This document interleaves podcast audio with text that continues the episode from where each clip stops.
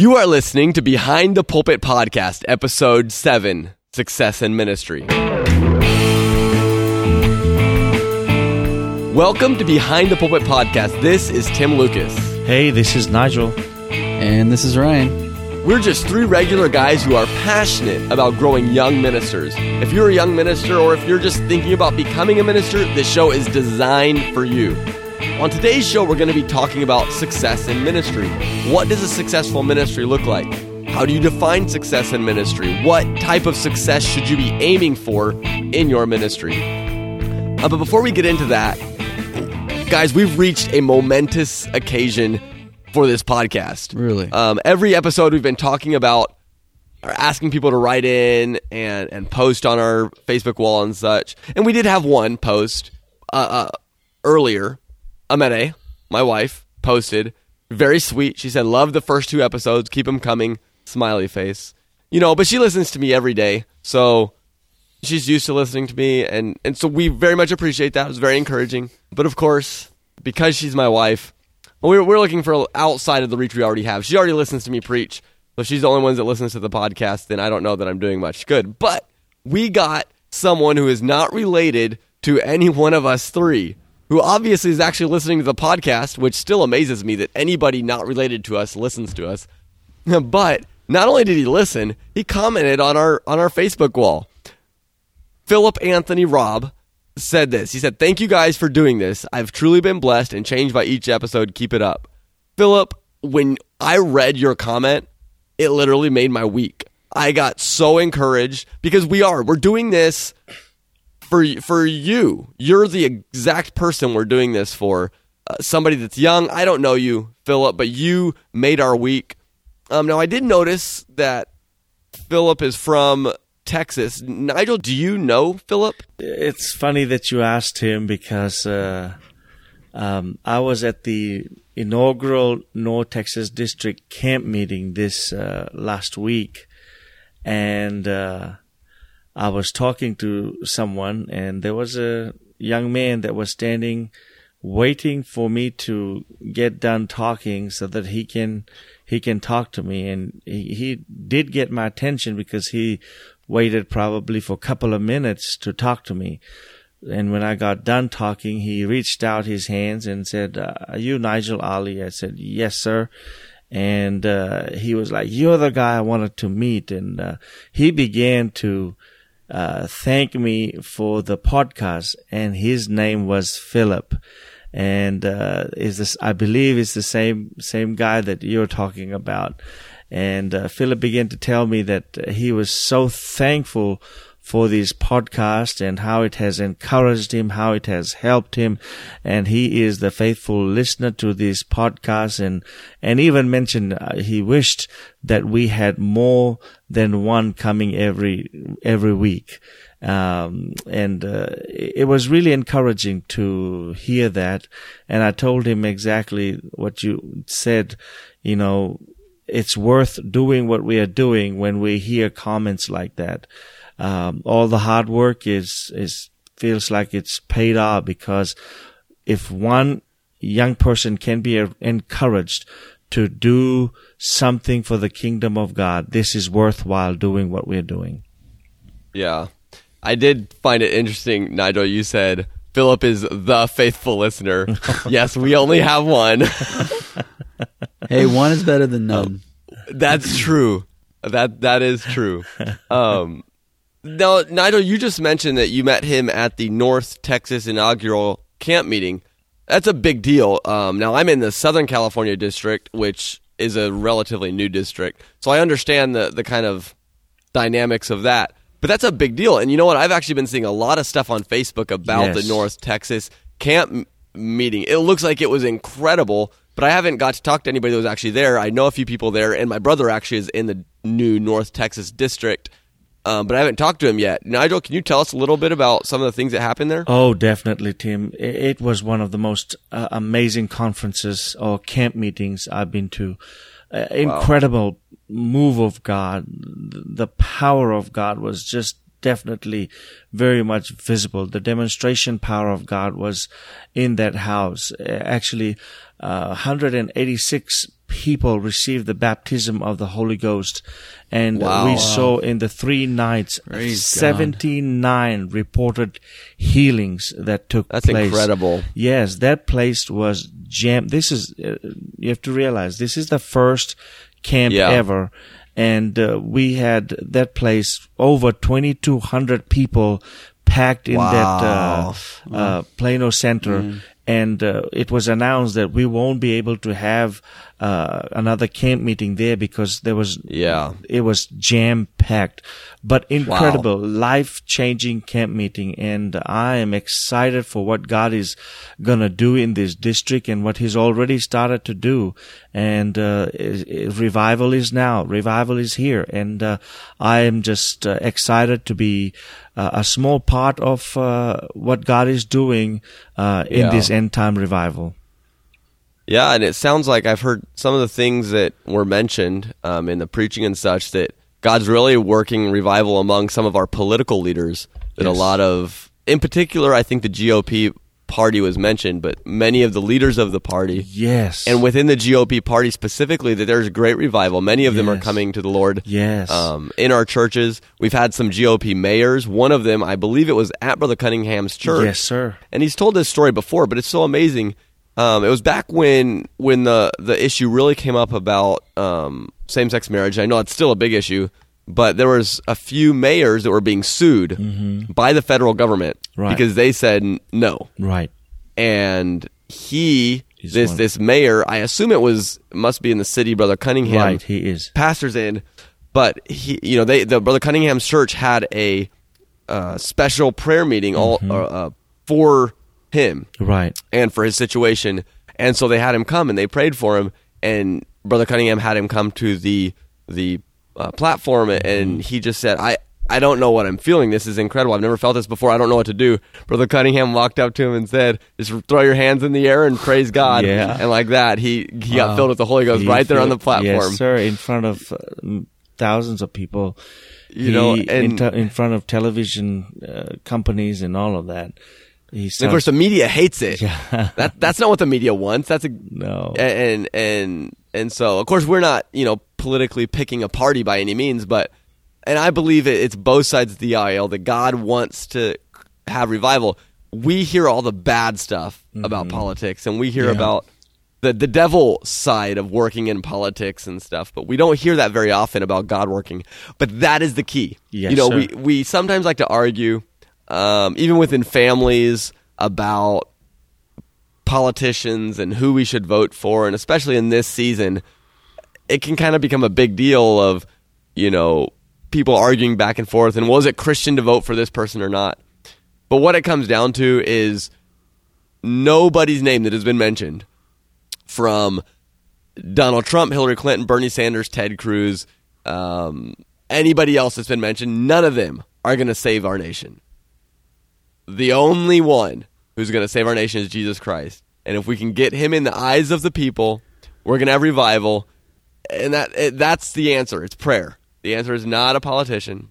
Before I keep rambling, because that's what I do when I'm tired, and I'm kind of tired, let's get to our main topic of success in ministry. So really what our point is that subconsciously, so often we define success in ministry by numbers. I'm a youth pastor. And so the success of my ministry is how many people do I have coming to youth service? If you're a pastor, how many people do you have coming to your church? Or maybe some people might define success as how much money did I give in an offering? As a youth pastor, how much money did I raise for Sheaves for Christ? And our point, I guess, that we're trying to make in this upcoming podcast is that's not the definition of success in ministry.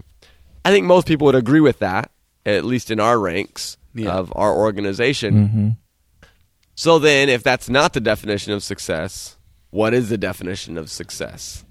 I've been thinking about this and looking up some scripture, thinking about it, kind of praying about it, and a couple things came to mind. One was, what was Jesus's point as far as what he wanted to do? And I was thinking about when he was talking to Peter, Peter, do you love me? And Peter was, of course I do. Okay, well, if you do, then feed my sheep. Feed my lambs. As a minister, is that what you're doing? Are you feeding the sheep? Are you helping to take care of the flock, to meet the needs of the people? And when I was researching it also, I came across Second Timothy 4:5, and I just really liked the way Paul summarized this by saying, "But watch thou in all things, endure afflictions." So be vigilant, be looking over these things, endure afflictions, things are going to happen to you. Do the work of an evangelist. In other words, spread the good news, teach about Jesus. And it says, make full proof of thy ministry. Do what God has laid on your heart. In other words, you know, are you bringing Jesus to people? All right, we're called to ministry. We're called to preach. And are we doing that? Because there's a lot of preachers out there that are preaching some stuff, but it definitely ain't Jesus. And they got numbers, and they're packing stadiums. Mm. They are, you know, swimming in the money, but they are not bringing Jesus, unfortunately. Right. I'm not trying to cut you off, Ryan. No, you're fine. But this is awesome with Brother Griffin.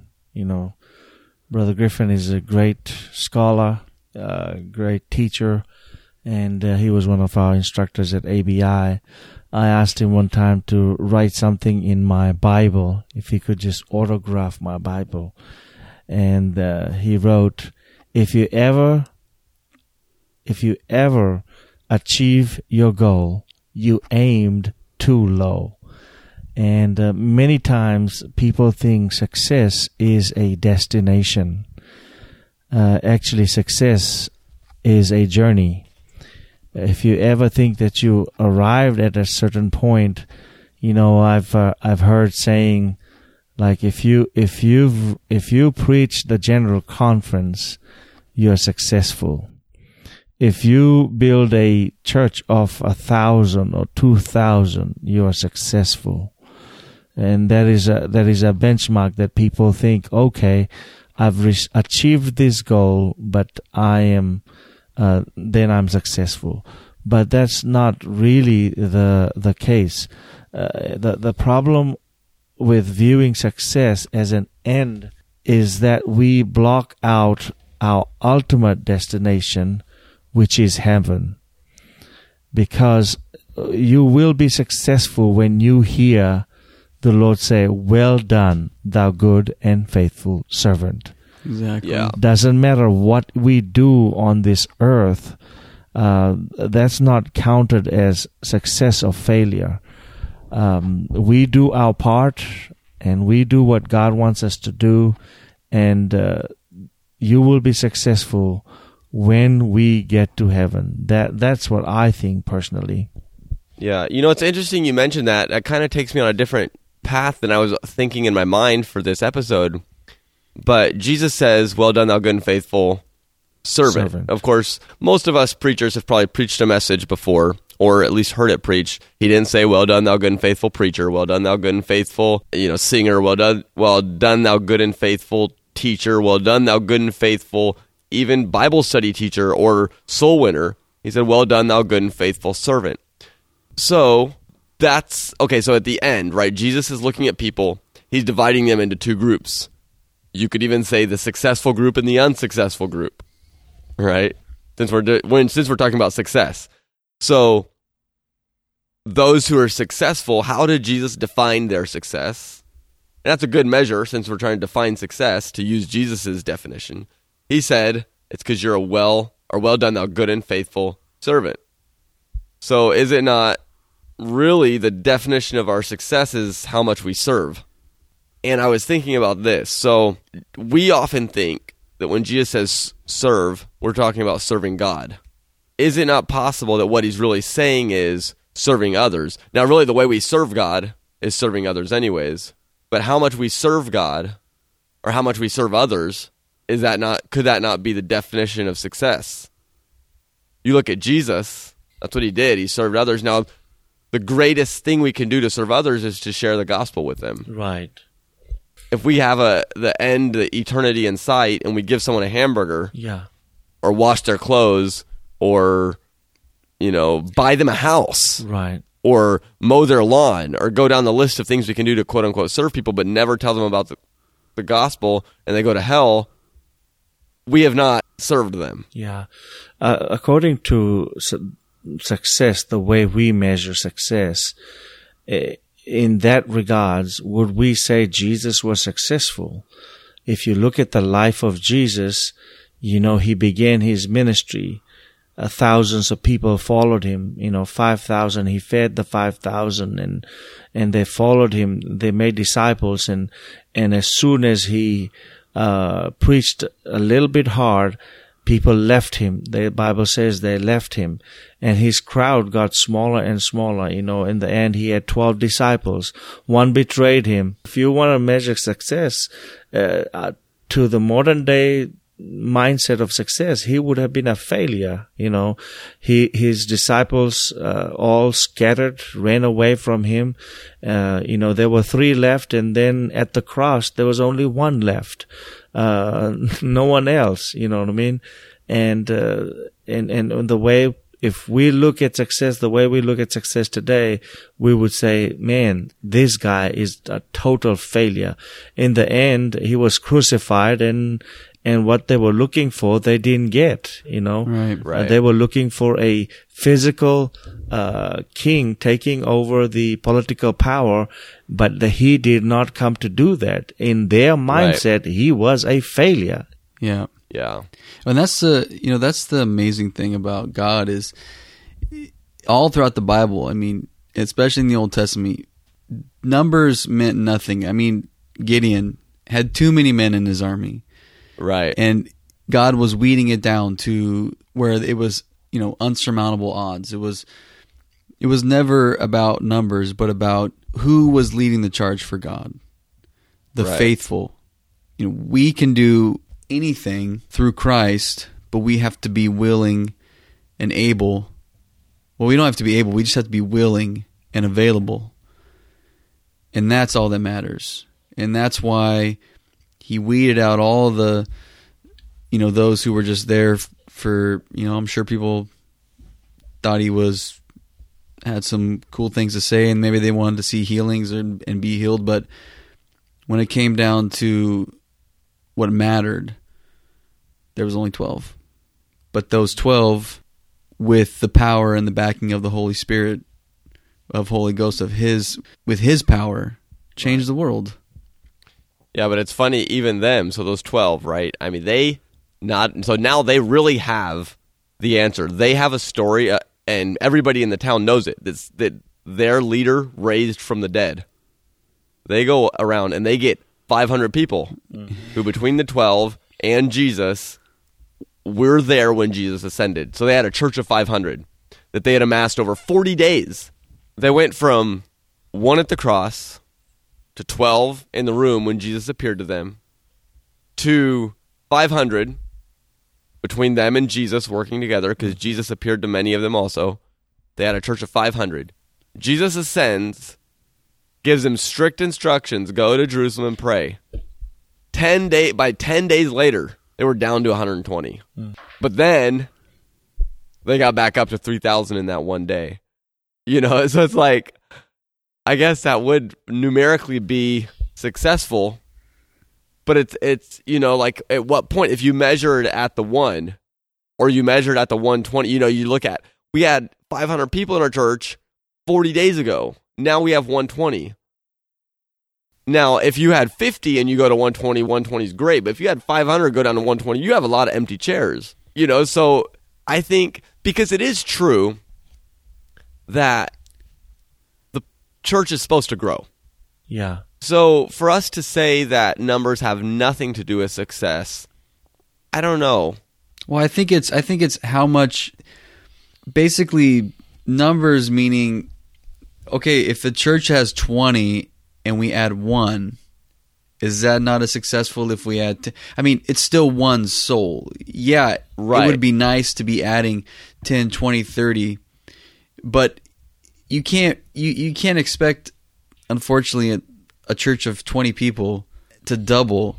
In reality, a church that's set up to handle 20 people would not be able to handle 20 new converts right away, at least successfully. Okay, so say we expect a church of 100 to grow by 5 in a year. I don't know what they would expect, but if you expect that, so then 20, you'd expect them to grow by 1 or 2 in a year. So maybe a new family a year. So then would we say a church that has no new people for a year, is that an unsuccessful church? I'm asking, literally. Well, have you lost any? I think that's also important. So that is important too. But I think really, as I think about it now, our mission is to make disciples. So if you come into a church as a pastor and there's very few pastors or disciples there, they're attendees, not disciples. If you take attendees and make disciples, you can say you're successful.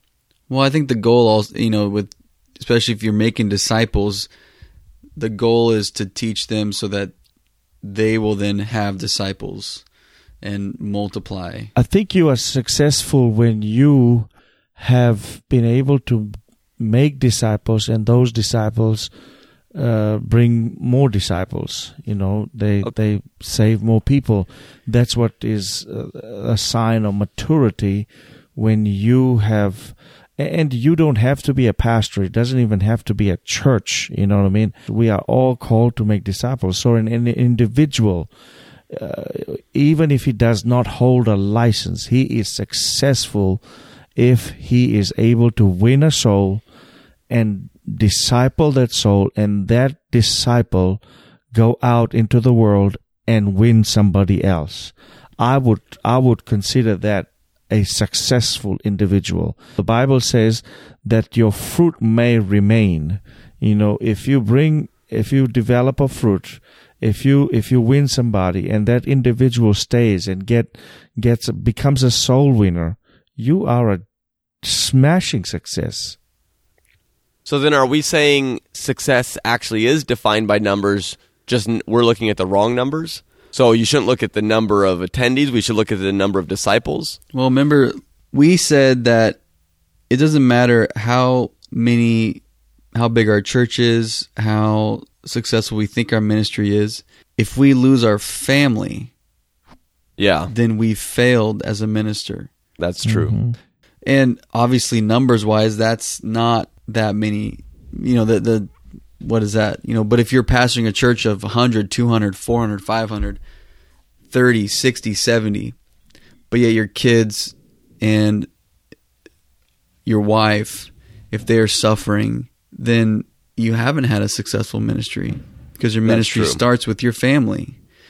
The hard thing about defining what is successful is you can't put a definitive definition or term around it.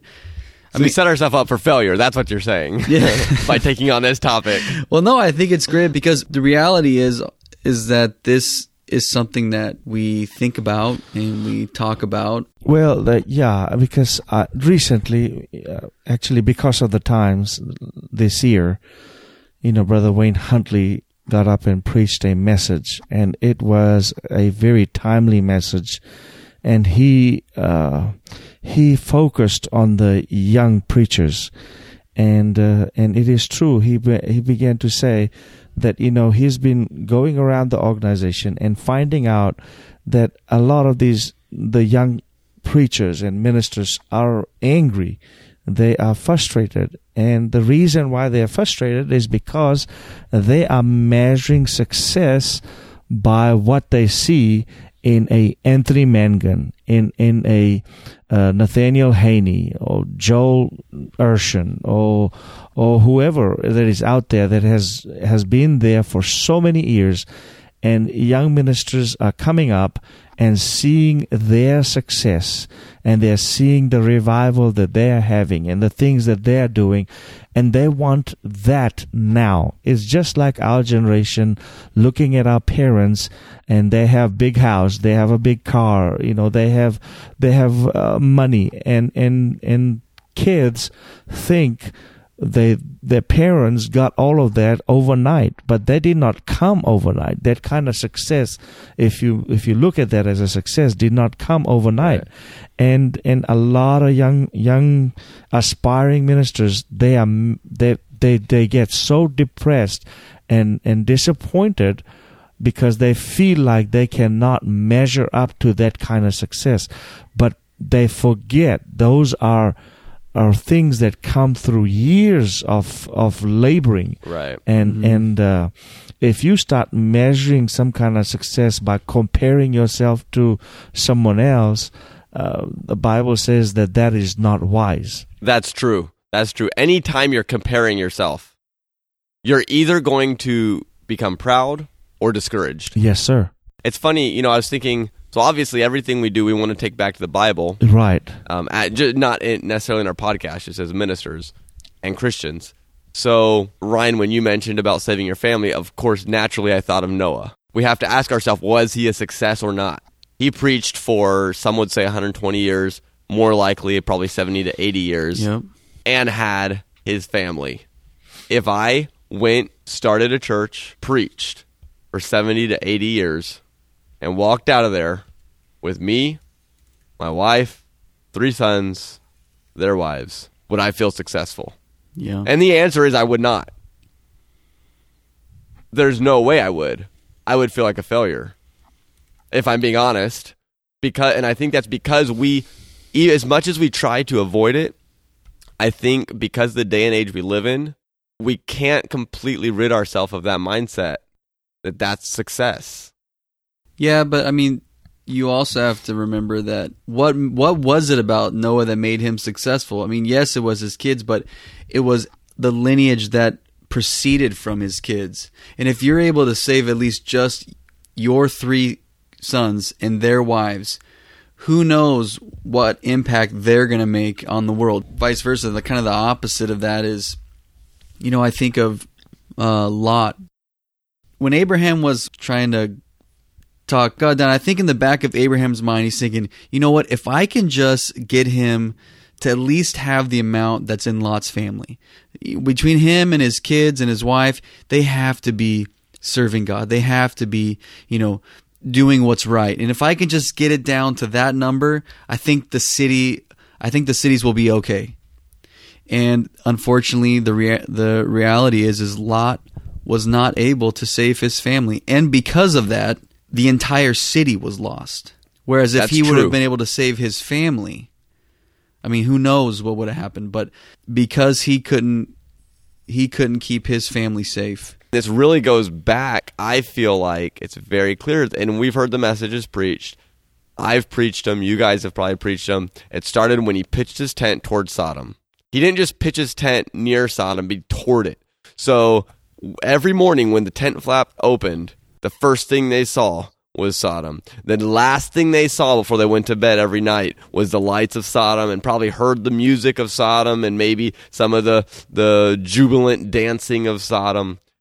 And the next thing you know, he's in Sodom. The next thing you know, he's sitting in the gates in the leadership of Sodom. Yeah. And then obviously Sodom was in his daughters. They may have got out, but Sodom was still in them by their actions. And I think it's so important how we set our homes. You can't preach to your kids that you're not living. And when you set, for me, the most clear-cut example of setting Sodom before your family is putting Hollywood in front of your family. And I know that's a controversial statement for some people, and I'm not saying every single thing that Hollywood puts out is evil. I know the UPC has changed their wording of their stance on media, but if you really truly follow what the verbiage of the manual now says, it's actually stricter. If you actually live by and use your media choice according to what the manual now says, you will be much stricter than you would have been before. But if you put the things that happen in Sodom in front of your kids, Sodom is going to get in them. It's that plain and simple. Yes. You just have to be careful, because it's not enough to say, I'm not having a TV in my home. It used to be that would work. If you didn't have a TV in your home, you didn't have Hollywood in your home. But it doesn't work that way anymore. Because if you have a phone, you have Hollywood potentially in your home. If you have a laptop, you potentially have Hollywood in your home, an iPad. Through Netflix, YouTube, you can watch all of Hollywood for free on YouTube. So we have got to get it in our hearts and then teach our kids to make wise decisions about media. Because, you know, in our generation is so questioning. It's not enough. You know, before parents could tell their kids, we don't watch TV, plain and simple, done. That's just how we are. But now you can't really, kids, it doesn't work that way. Unfortunately, our society has taught them to question everything. And so you have to teach them the why. Yeah, definitely. And how to make that decision. When this pops in front of your eyes, you turn it off. And of course, you have to be so consistent as a parent that if we're watching something and by accident, we didn't know what was in it, and these words are said, it's turned off. We don't take a chance of, well, we think it won't happen again. Or if this type of activity is portrayed on the screen, we turn it off. Yeah, no, I was thinking of Paul as well in 1 Corinthians chapter 2 here. And this is what he said. And he said, "And I, brethren, when I came to you, came not with excellency of speech or of wisdom, declaring unto you the testimony of God." And he said, "For I determined not to know anything among you save Jesus Christ and Him crucified." You know, you have to realize Paul was the modern day Pharisee of his time, and he was a wise man. But for him to say these words, you know, he did not measure his success with who he was or where he was coming from or the education he had. And he goes on to say, "And I was with you in weakness and in fear and with much trembling." Verse 4, he says, "And my speech and my preaching was not with enticing words of man's wisdom, but in demonstration of the Spirit and of power." Verse 5, "that your faith should not stand in the wisdom of man, but in the power of God." You know, I think that defines a successful man, when you can take the glory away from your own self and put it to where the real focus is, and that is to the Lord Jesus Christ. Paul had a true understanding of a successful man because he knew he was nothing. I am nothing, but I must decrease and he must increase. And if you want to be in any sort of, in any way successful, you've got to die to your own self. And a man that is dead to his own self is a successful man because you will do the will of God no matter what. You know, that's the second time you've kind of referenced that. You referenced something like that earlier, and I was just thinking back to it. Really, success is hearing what God says and doing it. You know, Jeremiah, we would not say he was successful. He was so unsuccessful. He was surprised because God called him, and that's the thing. We have to really understand what God called us to, because he thought God had called him to change the minds of the people. And so later on, he was actually kind of upset at God. He said, "God, you tricked me." Yeah. You tricked me. He said, "This isn't fair. The way my ministry's going, you didn't tell me it was going to be like this." Yeah. And was he successful or not? Because he didn't have too many converts. Mm-mm. But I would postulate that he was successful. Why? Because he said what God told him to say. And as ministers, that's really our key to success. Yes. Say what God says. Some of us, God is going to choose to, you know, make us vessels of honor, that people will love us, that we will say things that make them happy.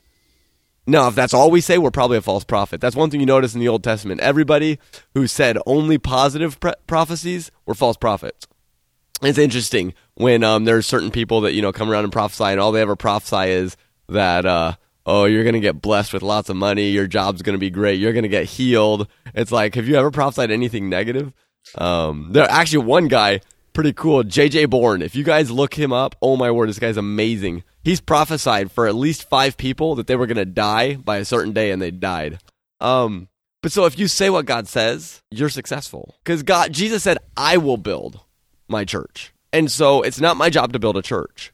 Yeah. It's my job to get orders from my commander and execute them. You know, and the other thing that the Bible doesn't let us get away with is it makes us, we have to keep our attitudes and why we're doing it in check, because I can't help but think about in the same book, 1 Corinthians, I can't help but think about chapter 13. And then thinking about what's going to happen if we're at the gate and we declare these things that we did for Jesus. We declare these things we did for him. And he says, you know, depart from me. Mm-hmm. Or, you know, we speak like we have all these things, but if we're lacking charity, we've literally done it for no reason. We've done it for nothing. We've been as, you know, tinkling cymbal or sounding brass. So we have to love. We have to love God, love our family, and love our ministry. If we don't love, there's one thing I don't want to become. I don't want to become some cantankerous, someone in ministry who people can't even talk to because I just have this scowl on my face and I'm just, you know, just like the most unhappy person. You know what I mean? I mean, I'm not gonna sit here and say that person's not gonna make it to heaven. I'm not gonna say that at all, but I'm going to say that we need to be careful about our attitudes and how we look at this and how we treat people. I mean, it's more than just doing. That is obviously very important, but we have to be careful about how we do those things. You know, it's kind of funny because honestly, lately, the Lord's been dealing with me that I've kind of become not quite a jerk, but like I tend to be more ready to be not understanding to someone. Like if someone bumps into me, my first response is to be like, what's wrong with you? Instead of, I'm sorry. And I used to not be like that. I used to be the opposite. And or, you know, if somebody, I don't know, if something possibly could have been them being rude, that's my first response. And I don't like that. Yeah. And so God's been talking to me a little bit about that. And I've really, in the last couple days, it's been amazing that now I'm aware of it, how different it's been. It's just amazing, like going to the grocery store and now, because it's changed, I realize how much I was the other way, and I'm like, oh my word, what happened to me?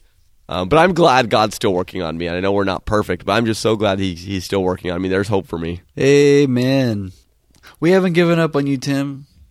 Yes! And all the past ABI guys and ladies can try to keep their comments to a minimum about how you feel about Tim. So that leads us in. Did you guys have anything else to say about this topic, or is it a good time to wrap up? I just think that we're probably gonna be shocked. You know, it's like last week talking with Brother Lucas and hearing about the people who you wouldn't expect to be successful in the Elmses of the world, but yet their faithful dedication to their local ministry has produced. You can't even. There's no value, and I think we're going to be surprised when we see how many crown. You know, the type of crowns that people are going to have, and you're going to be like, "I never saw you preach at General Conference," you know, but they're going to be in the eyes of the kingdom, in the eyes of God. They're who knows how much more successful than you or I, you know, would ever be, but. But I think this is a good thing to talk about for young, aspiring men and women that want to do something for the kingdom of God, because this is the biggest downfall when they come into ministry, when they step into a place where they feel like, oh, God has called me to pastor a church, and they go there and they don't see anything for 2 years or 3 years, and then they give up. You know what I mean? And then they say, oh, I don't know, I don't think God has called me. You know, I know of, I believe it was Brother Carver. He went straight from Bible college into the interior of Papua New Guinea. You know, he was one of the pioneer missionaries in Papua New Guinea. For, I believe, 3 years, they never saw anyone converted. And he kept preaching the gospel. His third year, they were giving Bible study to a girl, and she was the first one ever in 3 years say, I want to be baptized in Jesus' name. Wow. And she was baptized, and God filled her with the baptism of the Holy Ghost. And that girl went into the villagers and began to testify. And amazingly, they walked like 4 or 5 days with like 10 or 15 people and began to start baptizing them in Jesus' name, you know. And so, and today there's like 60,000 constituency wow. in Papua New Guinea. But you would think that, oh, he's not successful. But you got to, when you know that God has called you to a place, you just be obedient to what God has said. It might be 2 years, 3 years before you begin to see fruit, or you may never see anything. You know, there's pastors that have, Paul said, some plant, some water, but God gives the increase. God might take you in a place to just plant, just plant. Another man will come and he'll start watering. And crazy that a third person comes and God starts giving the increase. People think, oh, this guy is successful and the rest of them are not. If it wasn't for the first man planting and the second guy who's watering, this man would not have seen the increase. You know, the increase is God's increase, not our increase. Yeah, that reminds me of a story my dad references. This guy, he calls him the greatest man I never met. And it was a story we heard when we were on deputation. We went to this church, thriving church, wonderful worship, vibrant, packed. I mean, it was like you could hardly find a seat. And my dad was talking to the guy and said, man, you've done a great job here. And the man said, oh, I didn't do anything. Let me tell you about why this church is here. And he started telling a story, and it's just amazing. What happened was this. There's a church, it was actually there in Texas, I don't remember the city, that the pastor had cheated on his wife with a secretary and left, and they kept trying to find another pastor to come in, and ended up, by the time they found this man, he was actually a retired minister, his wife had passed away, and by the time he got there, nobody was left. Everybody had gone from the church, and so he went. And it was they had a half-built church. They were in the middle of a building program, and it was half-finished. All the lumber just sitting there, And so he went there and started by hand putting a roof on the church and cleaning up and doing work, and was there for, I believe, 2 or 3 years. Every service would open the doors, turn the lights on, be the only one that showed up, pray, turn the lights off, close the doors, go home, come back an hour before church is supposed to start, turn the lights on, pray about an hour past church was supposed to end, lock the doors, go home, work on the church. I don't remember for sure, but I want to say it was like 7 years, it wasn't that long. It was a couple years. Nobody darkened the door of that church but him. Because everybody in this city, it was a smaller city, they all knew exactly what had happened with that pastor. And so finally the town drunk said, you know what, I see that preacher going in there. Nobody else ever goes in there. No other cars park in the parking lot. I got to see what he's doing in there.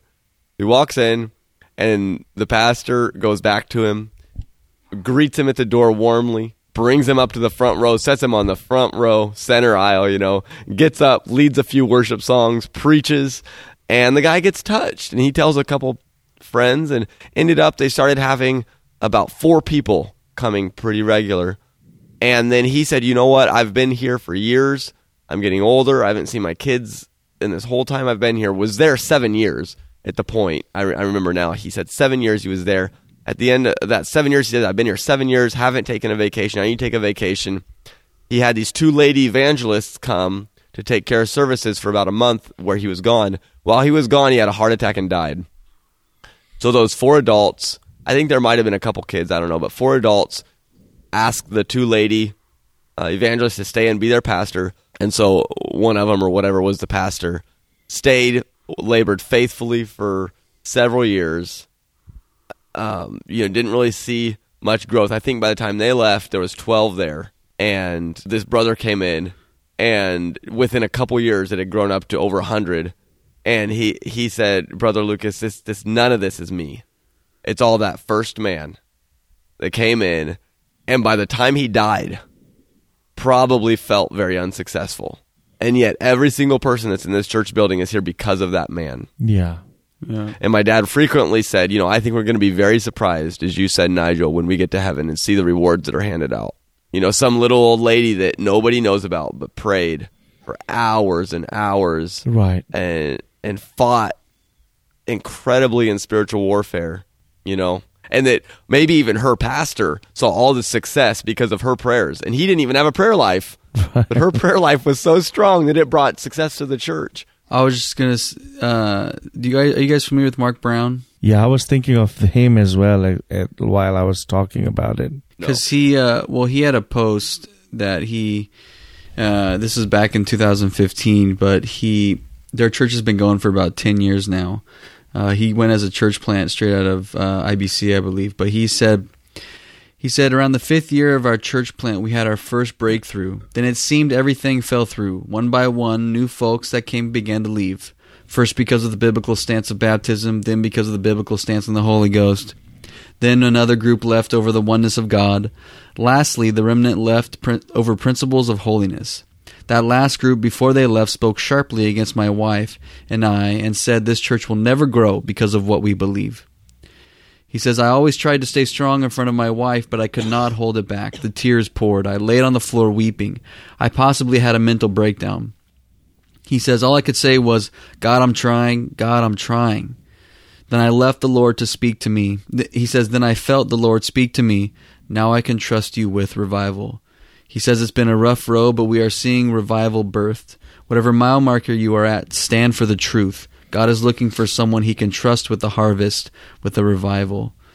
And that's he was on the brink of nervous breakdown, and he feels like he even was there. Yeah, they've gone through a tough time over there, and now I think after the 7th year, they began to see a breakthrough really come forth, and now they are just in revival. They've actually purchased a new building, and they are in that new building now. Yeah, and that is a true testament of staying true to the calling of God, and do not compare yourself with anybody else. And they are in North or South Dakota, where there's nothing.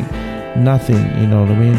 And that's what it is, man. If you want to be successful, do what God has called you to do, and leave the rest in the hands of God, I believe. Well, we've talked quite a bit about feedback in this episode. So those of you that haven't given us feedback yet, would like to participate and get on board, and you've been inspired, there's something you want to share with us, you can see the show notes and comment on them at behindthepulpitpodcast.com/7. Otherwise, you can contact us and comment on our page at facebook.com/behindthepulpitpodcast, or you can email us at contact@behindthepulpitpodcast.com. And until next time, remember, you matter to the kingdom of God. Amen. Behind the Pulpit Podcast.